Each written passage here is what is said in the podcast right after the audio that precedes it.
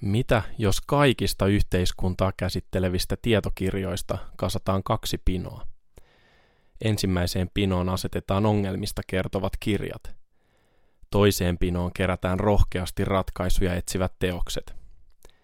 Ongelmapino yltäisi kuun kamaralle, kun taas uutta rakentavat ideat yltäisivät hädintuskin kerrostalon katolle. Aikuisuuden kynnyksellä oli tapanamme selata akateemisessa yhteiskunta- ja taloushyllyjen tarjontaa. Kirjojen kannet lupasivat viiltävää analyysiä aikamme vitsauksista. Ne kirjat, joissa luvattiin lääkkeitä vaivoihin, olivat pettymyksiä. Lääkkeiksi tarjottiin veronkiristyksiä suuryrityksille ja vastuunkantoa ympäristörikollisille. Ongelmien syyt jäivät epämääräisiksi. Naomi Kleinia ja David C. Cortenia lukiessa ei voinut välttyä kysymyksiltä. Miksi nimenomaan suuret yritykset ovat ongelma? Mikä kannustaa ympäristörikollisia uhkaamaan koko planeetan elinkelpoisuutta? Vaikutti siltä, että tärkeimmät kysymykset jäivät kokonaan esittämättä. Suosituimmat kriittiset teokset tuntuivat kuvailevan yhteiskunnallisten prosessien sijaan sarjakuvien superpahisten edesottamuksia. No Logo kasvatti tietoisuutta musertavista ongelmista, mutta tarjosi hyvin vähän tilalle. Ongelmista on helppoa saarnata valmiiksi samanmielisille, mutta edistystä tapahtuu vain, jos on rohkeutta luoda uutta.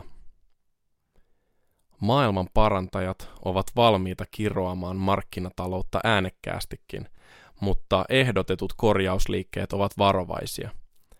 Musertavaan eriarvoisuuteen tarjotaan verojärjestelmän hiomista, ekologiseen katastrofiin ympäristösääntelyä, päästökauppaa ja sitovia päästörajoja.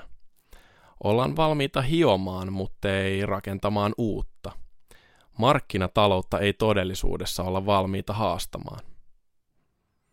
Michael Albertin teos Parekon kapitalismin jälkeinen elämä poikkesi tästä nopeasti tutuksi tulleesta kaavasta.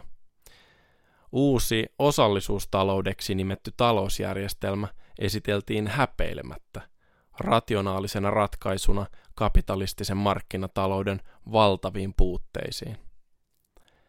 Maailmanparantajien keskuudessa uudet mallit ovat pitkään olleet tabu, vaikka niiden perään haikaillaan jatkuvasti – oli virkistävää lukea radikaalia tietotekstiä, jossa vauhkoamisen sijaan tarjottiin viileää päättelyä ja vahvoja uusia ideoita. Albertin teoksella on toki puutteensa.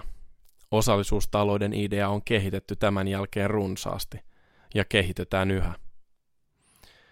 Emme todellakaan väitä, että nykytalouden ongelmiin on olemassa helppoja lääkkeitä tai kaiken ratkaisevia taikaluoteja – Niihin on syytäkin suhtautua skeptisesti. Silkan ruusuisen retoriikan lisäksi tarvitaan konkreettisia ideoita siitä, miten uusi talous kukoistaisi.